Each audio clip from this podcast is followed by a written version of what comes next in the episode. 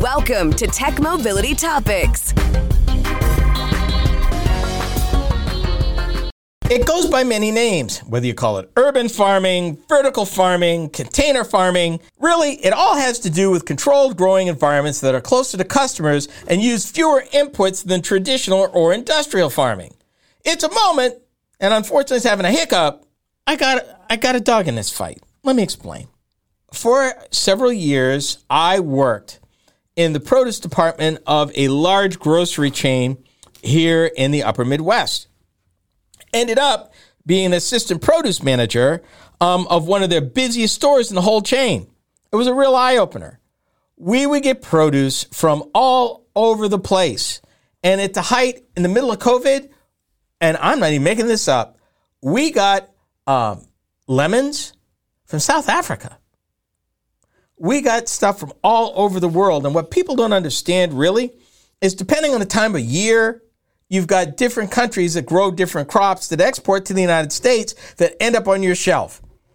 If you're eating blueberries in the middle of the winter, I guarantee you they didn't come from Maine. Matter of fact, chances are they came from Mexico, Peru, Chile. They did. Let me start with a little fact with all that transportation. And we were having some drama as California was having drought.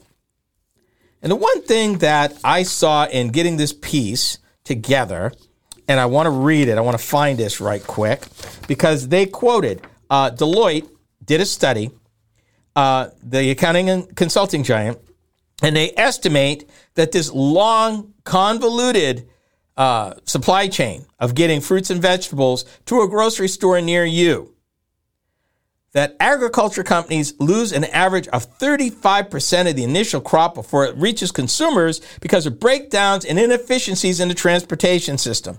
Uh, time. The minute that crop is picked, the clock starts. And depending any hiccups along the way, any interruptions in the temperature chain, because depending on some products have to be kept at a certain temperature, if it breaks that and it spoils, a lot of the produce we, well, not a lot, but a fair amount of the produce that we used to get in stock never made it to the floor because it was rotten when we got it and we couldn't sell it to you. And we had to pitch it. I say all that because of the growth of urban farms, vertical farms, farming that goes indoors and it's even more intense than a greenhouse, where they've got uh, software and rotation and lights and all this kind of stuff. They call it indoor farming. And indoor farming startups had seeked to revolutionize the nation's food supply, although it's been rough. Those outfits, because the investors looked and said, wow, you grow all this stuff close by and you're using upwards of 90% less inputs than a farmer would put that in the ground maybe, you know, two fields over and you don't have that kind of expense. Here's the difference those companies that took VC money, that investor money, they struggling. A number of companies taking the longer road to grow, uh, literally to, to advance, they are thriving. I want to introduce you to a company, and I found, and it's ironic because I worked with this local company here in Des Moines. It's called 515 Farms. And I I know both the owner and their uh, chief uh, farm manager because they used to deliver the produce that they grew every week, every Thursday. They literally delivered it to the store. The beautiful part was they were less than a mile away from the store I was working in. Here's what I learned that I didn't know in working with them for a year and a half, and I didn't know this about them. They originally launched their farm in something called a container, a container farm, a container farm. Something it's built by an outfit called Freight Farms, and it's a 40 by 8 by 9.5 foot uh, container. And this container has everything in it that you could ever want. Um, software that originated with NASA research on growing food in harsh environments and outer space. Um, lighting, software that tells you how to rotate it and everything. But the thing is, they use way less inputs and it's self contained. You could put it anywhere. the route they chose to take, and now I understand it, uh, looking at this, uh, this, this piece from Progressive Farmer, is that 515 Farms chose to go into the herb business because it was more profitable, as opposed to going into the just fresh, like lettuce and all of that. They went into microgreens. Again, more money. And they sell these online, or you can buy them in the store. Let me tell you something. The difference between what 515 was selling, let me give you a perfect example basil. Basil. That basil that he sold in the store in Waukee, Iowa, was grown less than two miles from the store. And because basil is very temperature picky, he picked a resistant aromatic uh, variety of basil. It was a darker color, it was more aromatic, it tasted better. It was an easy sell. And I was one of their biggest promoters. Now, the grocery store chain loves local and we would buy a lot of local. We had, did business with other local firms from around the state, but nobody as close as 515 Farms and did not realize just how they got there from here, which is pretty cool because the owner and the farm manager are the ones that delivered this every week. And I had no idea. Talked to them every week. Had no idea that this is what they were doing. But they their container, their box which I also found out how much it cost for them to start that.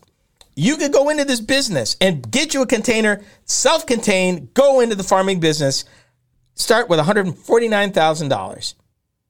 And you need some place to put it. And probably a city or town that doesn't have a problem uh, zoning wise with what this is. But here's the beautiful part why is this growing now? It's growing now because people are concerned about the quality of their food people, at least in Iowa, have always been pro farmer, pro local, pro business. So the fact that you can get, even in the depths of the pandemic, these fresh herbs, which I am telling you, 515's herbs compared to the other stuff we were selling, I talked people out of buying the other herbs. I said, no, don't buy that, buy this. This is better, it's local, it's fresher, it looks better, it smells better, it will taste better in your food. All true. And until I met uh, Laura and Terrell uh, from 515, I didn't know anything about microgreens, which is a whole thing. Uh, from broccoli and pea shoots, and they look good. And I'm not particularly a vegetable kind of guy, but these look really good. And this is where we're going. It's a great time to be a consumer because their technology is giving these folks an opportunity to sell you about as fresh as you can get locally. You don't have to worry about getting lettuce from Dole in California like we did. 515 Farms, you should check them out because they're part of this vanguard of local, fresh, and uh, indoor. It's awesome. We've come to the end of our program. Be sure to join me here next time. This has been the Tech Mobility Show. The Tech Mobility Show is a copywritten production of Tech Mobility Productions Incorporated. Any rebroadcast, retransmission, or any other use is prohibited without the written consent of Tech Mobility Productions Incorporated.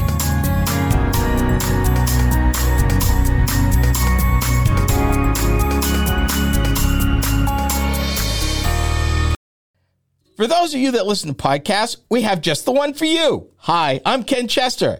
Tech Mobility Topics is a podcast where I upload topic specific videos each week.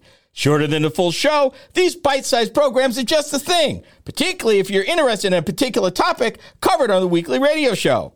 From Apple Podcast, iHeartRadio, and many podcast platforms in between, we got you covered. Just enter Tech Mobility Topics in the search bar wherever you listen to podcasts.